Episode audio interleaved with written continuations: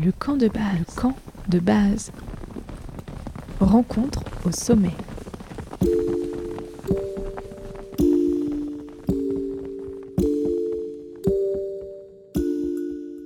Bonjour, ici Émilie Vadel. Et voici le quatrième épisode du camp de base. Aujourd'hui, je rencontre un sportif 4 saisons polyvalent, Jérémy Prévost. Dans cet entretien, on parle de ses débuts en haut niveau, de sa bifurcation sur le Freeride World Tour, mais aussi de l'importance de la sécurité à ski et d'être toujours très bien entouré. Cette saison, Jérémy continue de faire briller sa station, celle de Meribel, en recevant des personnalités dans la série Welcome. Il est aussi le rider phare des films Ten et Substance. Bonne écoute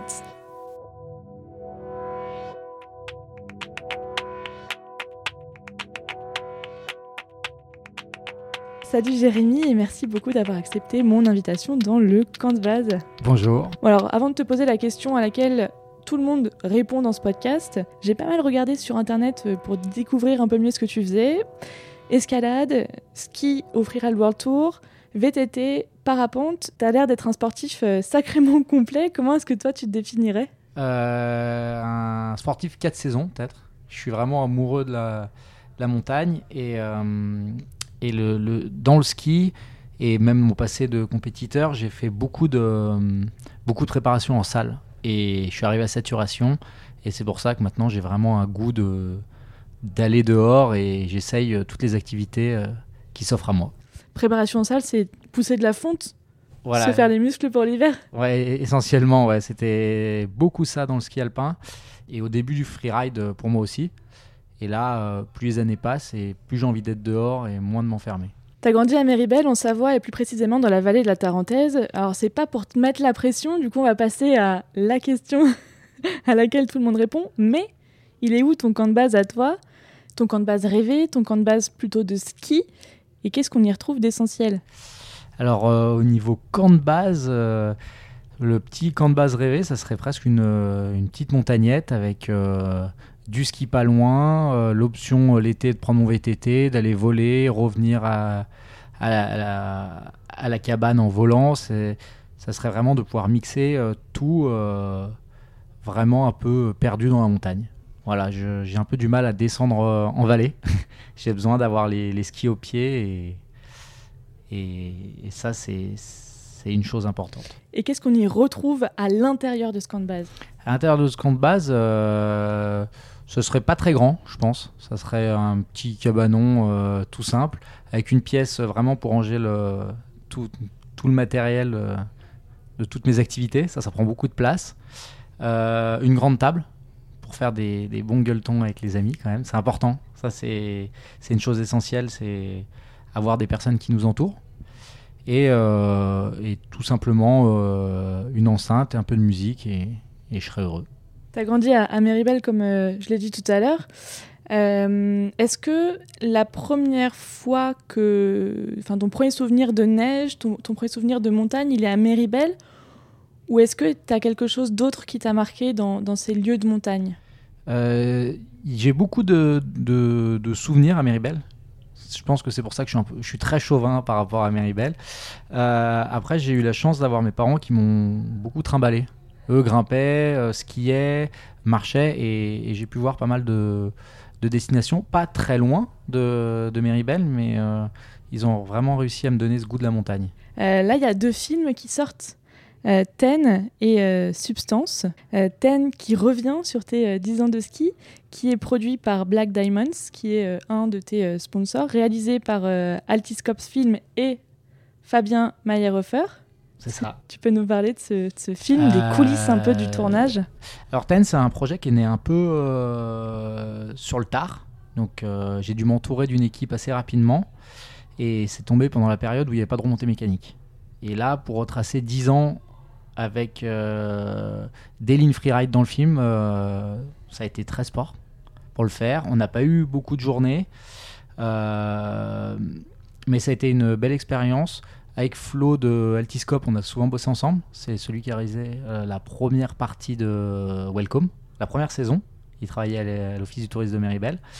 Et avec Fabien, on est très proches. Et c'était intéressant de, m'entourer euh, de cette personne avec son expérience en fait. Et il a, su euh, avec Flo me tirer un peu les verres du nez parce que je suis pas le plus expressif tout le temps sur mes sentiments et ma manière de, voir la vie. Tu parles de cette saison sans montée mécanique. on l'a vu là dans les différents films qui sortent en ce moment sur la montagne. beaucoup de riders ont retrouvé le goût de rider à côté de la maison. Est-ce que toi, tu as découvert des spots pendant cette pandémie? Méribel, je le... même avant les ouvertures, je, circule sur le domaine en randonnée, donc ça m'a pas trop changé. Ça a un peu changé au niveau des habitudes euh, par rapport à ce qui est sécurisé ou non. Après, j'ai découvert euh, d'autres domaines. Voilà, au début de saison, il y a eu beaucoup de neige euh, plus bas en vallée, et j'ai découvert d'autres stations, d'autres lieux, et ça, c'était c'était un peu la magie. Voilà, c'est c'était un autre rythme, prendre la voiture, euh, pas forcément partir euh, tout le temps à 3 heures du matin, mais voilà, c'était juste euh, se laisser porter où il y avait de la neige. Et du coup, quel est le spot dont tu as envie de nous parler que tu as découvert? J'ai découvert, j'ai beaucoup arpenté la Lausière, le paradis des cafistes. et ça, il, il s'était bien caché d'en parler. Voilà, j'étais allé quelques fois et là, cette année, j'y suis beaucoup retourné. J'ai refait un peu le Beaufortin, euh, j'ai découvert euh, des faces cachées vers la, Sambuie aussi, et ça c'était assez intéressant. Voilà, plus sur les Bauges. Et euh, non, c'était vraiment intéressant de découvrir un, de découvrir un autre type de ski, d'autres domaines, et, et ça c'était plutôt sympa. Donc là c'est dans Ten, qu'est-ce qu'on peut y voir dans ce film? Alors dans Ten, c'est vraiment une, c'est vraiment de comment j'ai évolué depuis le podium de l'extrême de Verbier, avec la, après, une année après la fin du World Tour. Euh, le fait d'avoir pas bien digéré ça, pour moi, je m'étais vraiment mis en tête d'être champion du monde un jour de, ski freeride et, euh, et, de comment me reconstruire et, et comment j'ai pu retrouver le goût du ski jusqu'à maintenant et comment je vois le ski maintenant aussi.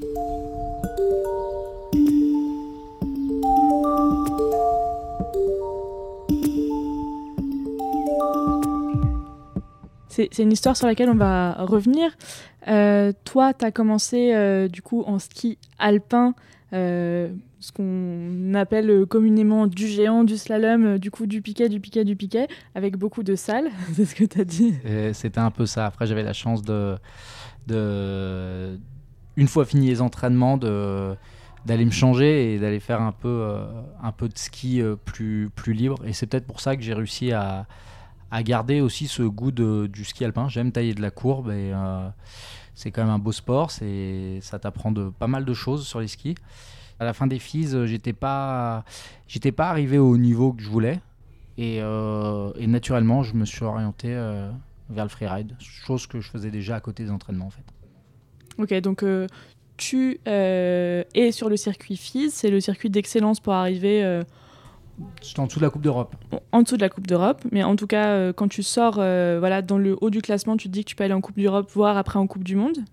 Euh, T'arrêtes la FIS parce que en fait, t'en as ras-le-bol. J'étais en dessous des résultats. Ouais. J'avais pas mon entrée au comité de Savoie, j'avais pas, pas le, le, le, cheminement de base qu'un Alpin peut avoir. Et mes parents n'avaient pas aussi l'argent pour que je prenne un coach privé. Et du coup, euh, naturellement, j'ai mis le ski alpin de côté pour venir vers freeride. Ok. Et comment est-ce que, mis à part le fait que t'en fais un peu à côté, tu te dis bah c'est la freeride et pourquoi pas euh, le parapente, le VTT, euh, le ski de fond, pourquoi pas, tu vois? J'en faisais un peu du ski de fond pour m'entraîner. le freeride, c'est par rapport aux relations. À ce moment-là, je, je suis avec pas mal de snowboarders qui font des compétitions et, et les jours passent, euh, et puis à un moment, il y en a un qui me propose d'aller faire une compète avec lui. Et ça, c'était cool. Donc, euh, j'ai découvert. Euh, j'ai remis le dossard, mais pour du freeride. ok. Et donc, la première compétition, c'est à Vojani, le Vojani Open Freeride Festival. Vojani, c'est encore en France, dans la vallée de Bourdoisan. C'était une compétition organisée par des étudiants, en fait. C'était une toute petite compétition. Et c'était assez rigolo. Il y avait une bonne ambiance, il y avait un peu de tous les âges. Et, c'est peut-être ça qui m'a, plu aussi. Il y avait un côté peut-être un peu moins euh, strict que, que dans l'alpin. Et t'es obligé de te gérer en fait en freeride, c'est toi qui. C'est à toi de t'entourer si tu as besoin d'un coach, c'est toi. Enfin, t'es pas pris par la main comme quand t'es un peu en alpin. Tout de suite, t'es un peu dans la cour des grands. Ok, donc c'est toi en plus qui dois gérer ta sécurité. Parce que peut-être que tu peux nous parler du, de, de, du freeride et de ce que c'est. Alors le, freeride, c'est dans un, environnement naturel. Et, et on doit euh, jouer et prendre en compte euh, tous ces éléments euh, qu'on ne maîtrise pas à 100%. Et c'est à nous de, de prendre les bonnes décisions au bon moment, de se former, d'aller rechercher les bonnes informations et ça, ça éduque énormément en fait. Ça veut dire aussi Arva appelle son, donc ça veut dire de pouvoir euh, maîtriser une sécurité particulière. Tout à fait, ouais. c'est d'avoir ce matériel et, et savoir, euh, et savoir euh, l'utiliser. C'est ça le plus important. Hein. C'est pas juste de l'avoir dans le sac. Et sinon, et ce qui est intéressant, c'est d'aller chercher, puiser les infos, avoir les, les, les, petites infos sur la météo, les conditions de neige, étudier les signaux qu'on peut avoir le matin, le soir. Euh, voilà, pas. Souvent, on doit réadapter le plan. Et ça, c'est un peu bah, c'est la magie de la nature. Hein. On, s'adapte à elle. Mais ça veut dire aussi que c'est là où c'est chouette d'avoir des copains. Enfin, tu le disais beaucoup, euh, c'est important, euh, et on le voit hein, d'ailleurs sur ce que tu publies sur Internet, c'est important d'être entouré des bonnes personnes. Et c'est là, c'est aussi important d'avoir des copains et du coup de pouvoir échanger peut-être là-dessus avec eux? Bah, totalement, en fait. C'est avoir des amis, mais pas, euh, pas tomber dans le, la surenchère avec les copains. Souvent, euh, les accidents arrivent quand on est en, groupe, en meute, et euh, on se laisse un peu déborder par les émotions et on oublie d'observer ce qui se passe un peu autour de nous. Et j'ai de la chance là-dessus, c'est qu'à chaque sortie, avec, soit avec Fabien, avec, même avec Mathieu Navio ou d'autres, euh, on discute euh, beaucoup, même avec Anthony, un pisteur secouriste. Voilà, c'est euh, dès qu'il y en a un qui ne le sent pas ou qui, qui le sent, on, parle énormément de, ça et de comment on peut gérer cette situation au mieux. Ok, l'important c'est vraiment de ne pas y aller tête baissée, c'est vraiment de s'écouter quoi aussi. Voilà, faut savoir s'écouter. Hein. C'est pas parce qu'on dit qu'on le sent pas que qu'on est qu'on est nul en fait faut, faut oser dire euh, non, je le sens pas. c'est même là où c'est même une force. Ça devient une force, effectivement. Comment est-ce qu'on fait quand on a des milliers d'abonnés sur euh, Instagram, qu'on a un niveau euh, certain et reconnu pour dire à un moment donné, il faut que je me forme, il faut que je, tu vois, que, que je, je, continue à me former sur la sécurité. Enfin, est-ce que c'est pas dur? Moi, j'ai l'impression que c'est quand même un truc. Le matériel évolue, tout évolue et euh, les conditions climatiques changent. Euh, on est quand même. Euh, je pense qu'on est obligé de, de, se tenir à jour, on est obligé de se former, on est obligé de voir sans cesse ce qui se passe. C'est inhérent à la pratique de la montagne. C'est voilà, voilà, c'est une chose obligatoire. On peut pas stagner dans ce qu'on ce qu'on fait. voilà, faut sortir de son train-train quotidien un petit peu et, et aller chercher les infos savoir s'entourer, poser des questions. Voilà, oser poser des questions et savoir s'entourer. Et, euh, et après, euh, après des erreurs, on en fait tous. Hein. Voilà, c'est juste euh, le, dire en fait. Et demain, je ferai encore peut-être des erreurs. Mais voilà, c'est juste dans l'erreur qu'elle soit minime et que ça ça prenne pas des proportions trop graves. Moi. Ouais. Et tu vois, je me, je me dis, euh, des gens comme vous qui sont suivis par des milliers d'abonnés, tu peux te dire, ah bah, il y a des gens qui vous voient et qui, qui peut-être pas conscience du travail sur la sécurité derrière, qui n'ont pas conscience qu'il faut se tenir à jour. Et c'est hyper important, finalement, peut-être de le rappeler ici, quoi. C'est fondamental. non, ouais, là-dessus, je suis un peu euh, vieux con.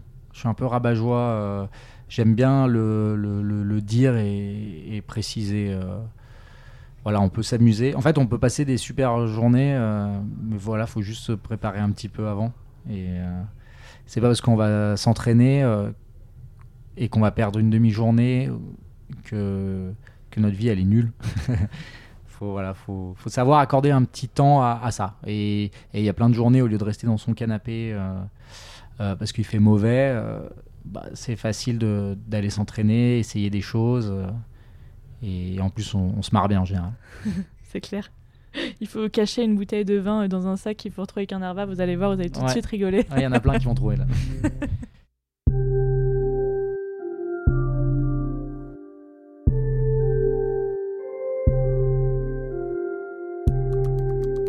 Première compétition à Bojani, donc c'est quoi la sensation du premier départ?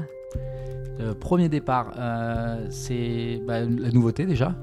C'est, je me retrouve là, j'ai dû repérer mon run. Heureusement, je suis avec un ami qui a un peu plus d'expérience que moi, qui, me guide. Et euh, il y a le, retour du dossard et cette adrénaline, cette envie de se challenger. Donc je retrouve un petit peu le, ce qui me plaisait euh, dans la compétition et avec euh, un feeling différent, un peu plus euh, free, comme c'est pour ça le terme freeride. Et ça, c'était vraiment euh, chouette, c'était une belle découverte. Et le premier saut? Premier saut, le premier saut, ça s'est plutôt bien passé.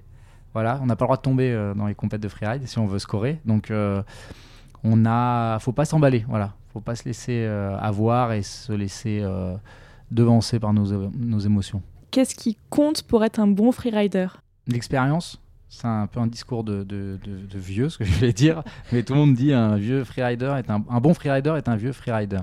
Et je pense que c'est comme les guides et, durer dans le temps. Voilà, c'est pas juste faire un coup d'éclat et, se briser derrière. En fait, c'est voilà, des fois on va pas exceller, mais on peut avoir une carrière assez longue si on si on est un peu euh, intelligent.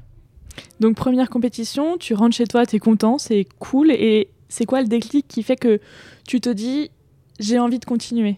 Le déclic, euh, du coup première compétition, je commence à, à, plus skier dans les trois vallées et, je rencontre un peu mes idoles, euh, Victor Guéluchot, Fabien Meyerhofer, etc., qui me présentent euh, Cédric Pugin, lui qui faisait d'autres compétitions. Et du coup, tout s'est enchaîné assez rapidement. Euh, j'avais pas encore le permis, mon père me descendait à Moutier. Euh, euh, Cédric me récupérait, on partait à Chamonix, en Italie, en Suisse, et, ça a été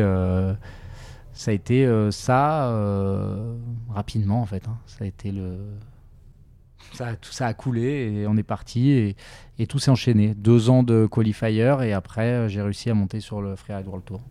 C'est en 2011 que tu montes, hein la saison 2010-2011. Comment est-ce que euh, tu apprends que tu montes euh, du qualifier au Freeride World Tour? Euh, J'apprends après, après être dans le top 3 du qualifier en fait. Toute la saison, j'ai fait des podiums et, et un jour, je me dis, bah, je, suis en train de monter sur le Freeride World Tour. Ça a été un peu long à, à mettre en place et j'ai un partenaire qui, qui m'a permis de. qui a appelé le, le, le boss du World Tour et j'ai pu euh, aller euh, ouvrir les finales euh, un an avant. Voilà, juste en ouvreur. Et du coup, là, j'ai quand même mis un pied dedans et ça m'a permis de réaliser. C'est six stations, me semble-t-il, dans l'année, le Freeride World Tour? Six étapes à travers le monde À travers le monde. La, première année, il y avait Gressonnet en Italie, Chamonix en France, il y avait Kirkwood aux États-Unis, Sochi. Ouais en Russie, et Verbier. Et euh, Fiberbrunn aussi, en, en Autriche. Voilà. Ça, fait quelques années, j'ai dû, je dois me remettre tout, euh, tout dans la tête. Ça fait des, des grosses sorties Ça fait. Euh, ouais, j'ai dû faire 15 jours dans la saison à la maison. Au total, euh, entre les projets vidéo et tout, tout qui s'est enchaîné. D'où l'importance peut-être d'avoir un camp de base aussi, quelque part. Un petit camp de base à Méribel, ouais, pas mal. Ouais, ça m'a servi pour faire les lessives. Et c'est quoi euh, la station qui t'a laissé le meilleur souvenir parmi euh, ces euh, six étapes du Freeride World Tour? La, station, sans, sans hésiter, c'est vraiment Verbier en fait.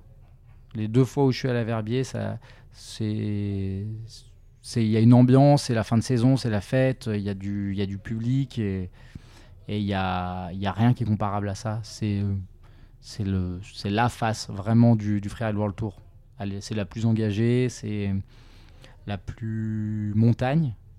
C'est celle, je pense, qui correspond le plus à mon style de ski. J'étais pas le plus gros freestyler dans le circuit freeride et, euh, et du coup, ça avait il y avait un côté plus euh, ski pur en fait. Qui te convenait mieux du coup? Ouais, qui correspondait vraiment à mon style. D'accord. Et comment est-ce que cette aventure, elle se termine euh, du Freeride World Tour? Elle se termine pas très bien, avec un, goût amer, une perte du goût du ski. Et c'est. J'ai après, après avec avec du recul, j'ai vraiment remarqué que je m'étais mis la pression. J'avais voulu, euh, j'ai voulu un petit peu. Euh, euh, j'ai loupé des étapes. J'ai voulu aller trop vite. Voilà, la première année, j'avais fait un podium, troisième place, et pour moi, dans ma tête, la deuxième année, il fallait que je sois champion du monde. été un peu trop gourmand. Et après, j'avais vraiment ce goût de la gagne. Alors, du coup, quand on a le goût de la gagne, souvent, on, on oublie un peu l'essentiel. T'étais jeune en plus, t'avais 22 ans? C'est ça, 22 ans. 21 ans la première année, ouais. Et euh, du coup, à 22-23, je, voulais être champion du monde. le goût de la gagne. Ouais, ce goût de la gagne euh, et qui m'a qui m'a perturbé dans mes décisions. Voilà, j'ai pas j'ai pas géré du tout. Sur des lignes. Le euh choix de lignes, je me suis entêté dans des dans des schémas de compétition qui allaient qui allaient pas. Quoi. Et qu'on t'avait aussi inculqué peut-être au ski alpin, quoi. Euh... Je sais pas si c'était par rapport au ski alpin, c'est juste moi. Euh, j'ai été tête bêche, quoi. Vraiment, euh, j'ai foncé. ouais, fonceur, voilà, c'est ça. Après, là-dessus, maintenant, j'ai pas de regrets. J'ai bien digéré et, et, je pense que c'est ce qui permet de faire des éclats à certains moments, c'est de, de, savoir foncer et, et oser, en fait. Et qu'est-ce qui se passe entre 2012 et maintenant? Comment est-ce que tu te reconstruis et quels sont les sports que tu pratiques et les lieux que tu, tu parcours peut-être?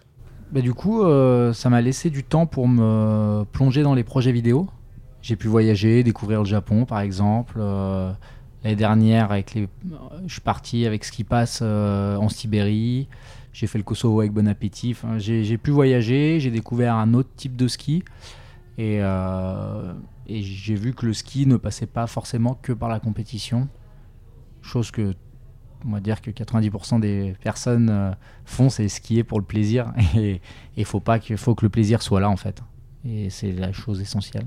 On va parler un peu de, du film Substance, après avoir parlé du film Ten. C'est un film qui est réalisé par ton deuxième sponsor, qui est CB, et toujours réalisé par euh, Altiscope Film euh, et Florian. Ouais, avec Florian, toujours, euh, toujours présent. C'était voilà, c'est une histoire un peu plus artistique. On parle, on parle des éléments qui nous entourent. de la, de la taille de l'homme face à la nature, voilà, sans, sans tomber dans le, dans le, dans le drama. Mais voilà, c'est un petit, c'est un petit projet qui nous tenait à cœur tous les deux. Voilà. Comment est-ce que vous avez écrit le scénario et comment est-ce que vous avez pensé l'histoire? Euh, en... Le scénario et l'histoire s'est écrit naturellement en échangeant tous les deux. Lui avait envie de partir dans une certaine direction, moi aussi, et finalement tout se regroupait. Euh, après, on avait mal anticipé. Par contre, euh, certains plans nous ont pris beaucoup plus de temps. Voilà, le, nombre de jours de tournage a explosé par rapport à ce qui était prévu. Euh. Pour quelles raisons? C'est des raisons techniques euh, qui font que ça marche pas à ce moment-là? On s'est laissé un peu emballer. Voilà, il fallait des plans avec des couloirs où il fallait pas de traces, personne, etc. Sauf que les, il y a toujours du monde en montagne, surtout l'année dernière. Et il y a des couloirs qui n'étaient pas pratiqués et qui l'année dernière avec le Covid ont été énormément pratiqués. Et du coup, tous ces plans où il fallait vraiment personne, après on peut euh, rajouter aussi les moments où il y avait la, notre sécurité qui était mis en, jeu, du coup on a dû rebrousser les chemins. On a dû s'adapter à la nature et s'adapter au monde qu'il y avait euh, dans la montagne. Finalement, c'est aussi ce que vous avez voulu montrer avec votre film, quoi, la petitesse entre guillemets de l'homme face à la nature. C'est ça. Donc du coup, ça nous a pris beaucoup plus de temps. En parlant de couloir, parce que c'est toi qui viens de donner ce nom et en même temps euh, c'est euh, toujours euh, inhérent à la pratique du freeride, c'est quoi le couloir dont tu te rappelleras toute ta vie? Ça c'est une question assez, assez difficile. c'est dur d'y répondre parce que ça, ça, peut dépendre de plein de journées différentes. il suffit qu'on soit avec la bonne personne, avec les bonnes conditions, la belle lumière. C'est euh, pour le moment, c'est alors il y a quelque chose je pense que ça va être, c'est plutôt une, c'est juste une pente. C'était un, glacier, euh, c'était le glacier des sources euh, de l'Isère, je crois que c'est ça. C'était avec Cédric Pugin pour le moment, c'est, c'est assez plat. Mais sauf qu'on était vraiment en fin de journée, la lumière était presque orange et on faisait juste une petite godille en fait. On était tous les deux et on se marrait.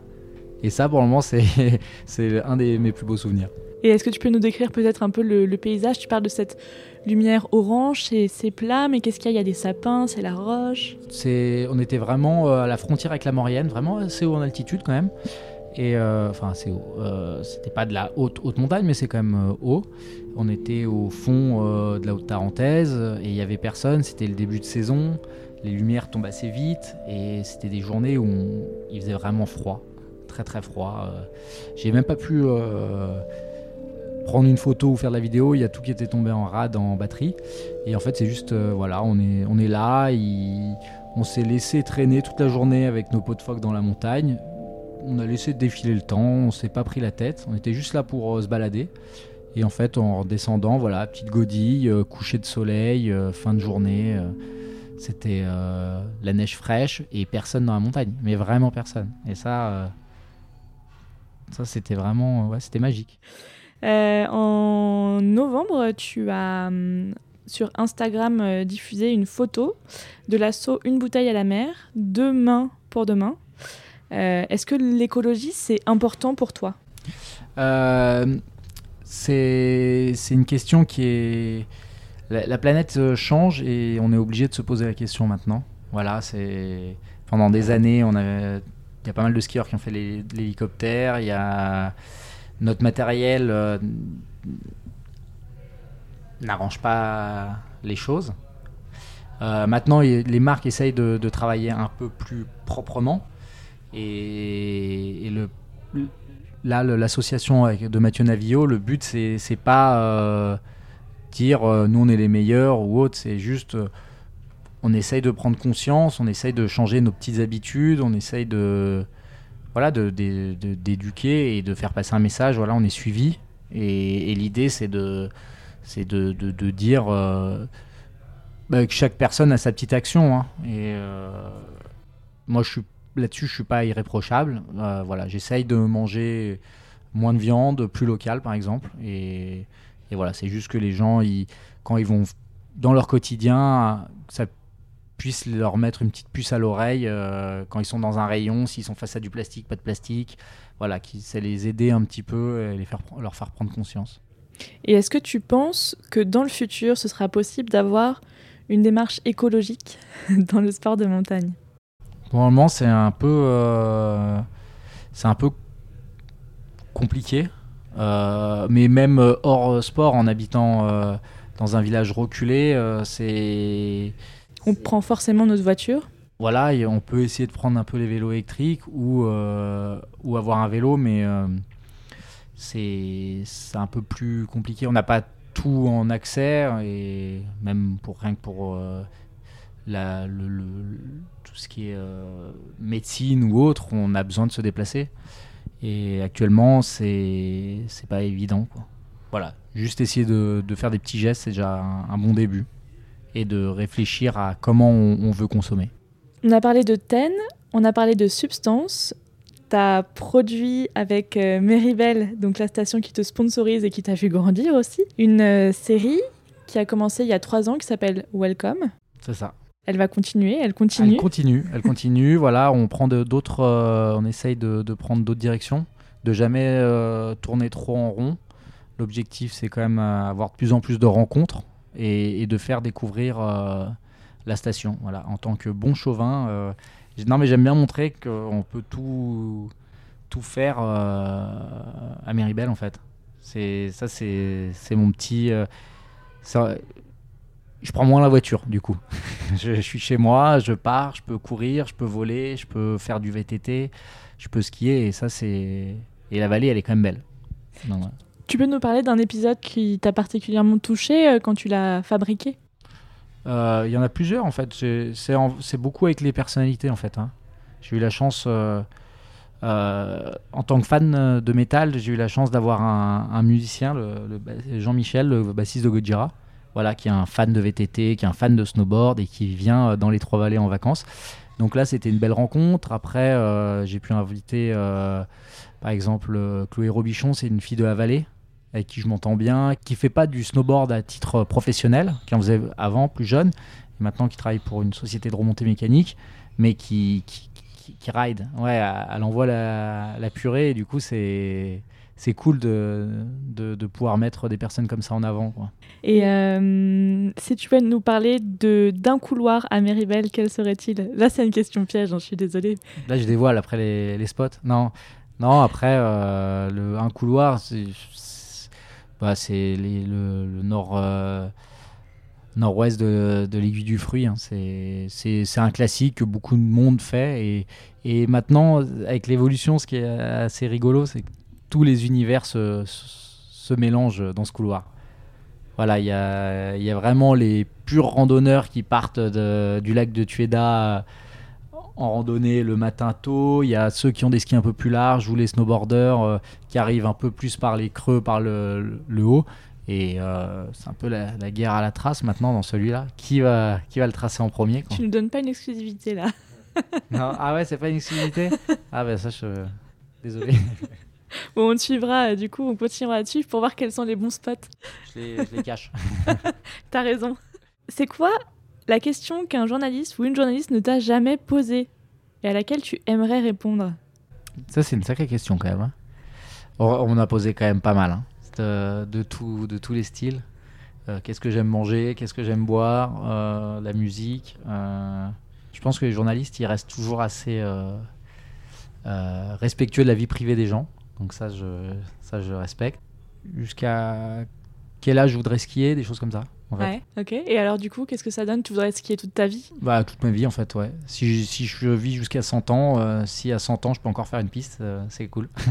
T'as des sportifs un peu en modèle, euh, des gens qui sont encore sur les skis ou qui pratiquent encore leur sport à des niveaux remarquables ou pas après avoir passé un certain âge? Bah, J'ai des, modèles, euh, c'est pas forcément que des sportifs, mais dans nos, dans nos vallées, il y a, y a pas mal de, de, personnes qui, qui, skient encore énormément. Je, je vois des, des grands-parents, des parents, et il y en a qui, qui, qui, vivent pour ça, et, et c'est beau. C'est là, là qu'on voit que le ski, c'est quand même un sport, c'est un beau sport. Et dans 10 ans, alors, tu seras où? Dans 10 ans, euh, bah, je pense que je serai toujours, euh, je serai toujours là, je pense. J'espère euh, pouvoir encore skier comme je, comme je le souhaite.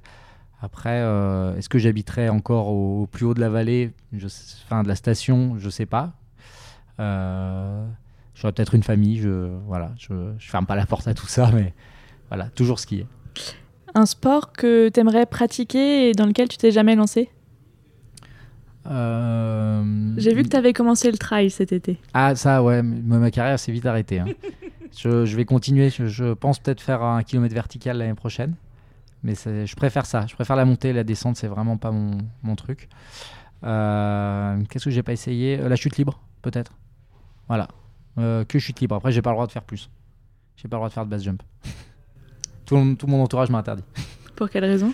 Euh, trop de problèmes, euh, trop de pertes autour de, de, de, nous. C'est un sport un peu trop.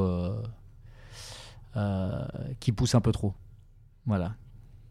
C'est pour moi, c'est le, le sommet de la pyramide du sport extrême aussi. Voilà, c'est ça.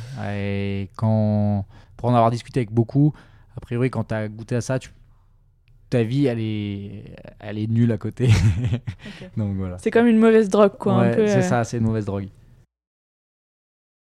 Et finalement, qu'est-ce qu'on doit te souhaiter euh, pour la suite, mis à part euh, des copains et, de la glisse? Tous les jours. Être heureux, avoir le sourire. Se lever avec le sourire. Mais ça, c'est le enfin, c'est ce qu'on faudrait souhaiter à beaucoup de gens. À beaucoup de monde, voire à tout le monde. Super. Et eh ben merci infiniment de m'avoir accordé cet entretien. Bah, merci à toi. Et on remercie aussi euh, l'auberge de Savoie qui nous a accueillis dans notre salon. Ouais. C'était top. ouais, trop bien. Bah, merci beaucoup. Merci à toi. Le camp de base épisode 4 avec Jérémy Prévost, c'est terminé. Lundi prochain, je vous emmène à Pralognan-Lavanoise où je vais rencontrer Charlène Plaisance. Elle nous parlera évidemment des magnifiques paysages de Vanoise et aussi beaucoup de ski comme vous pouvez vous en douter. Si vous avez aimé cet épisode, n'hésitez pas à nous le dire avec des cœurs et des commentaires sur Apple Podcast ou sur Spotify. Si vous voulez aller plus loin, vous pouvez vous inscrire à l'Ascension. C'est la lettre bimensuelle du podcast. Pour cela, rendez-vous sur campdebase-podcast.com. Je vous souhaite une bonne journée, une bonne soirée et je vous dis à très vite pour de nouvelles rencontres au sommet.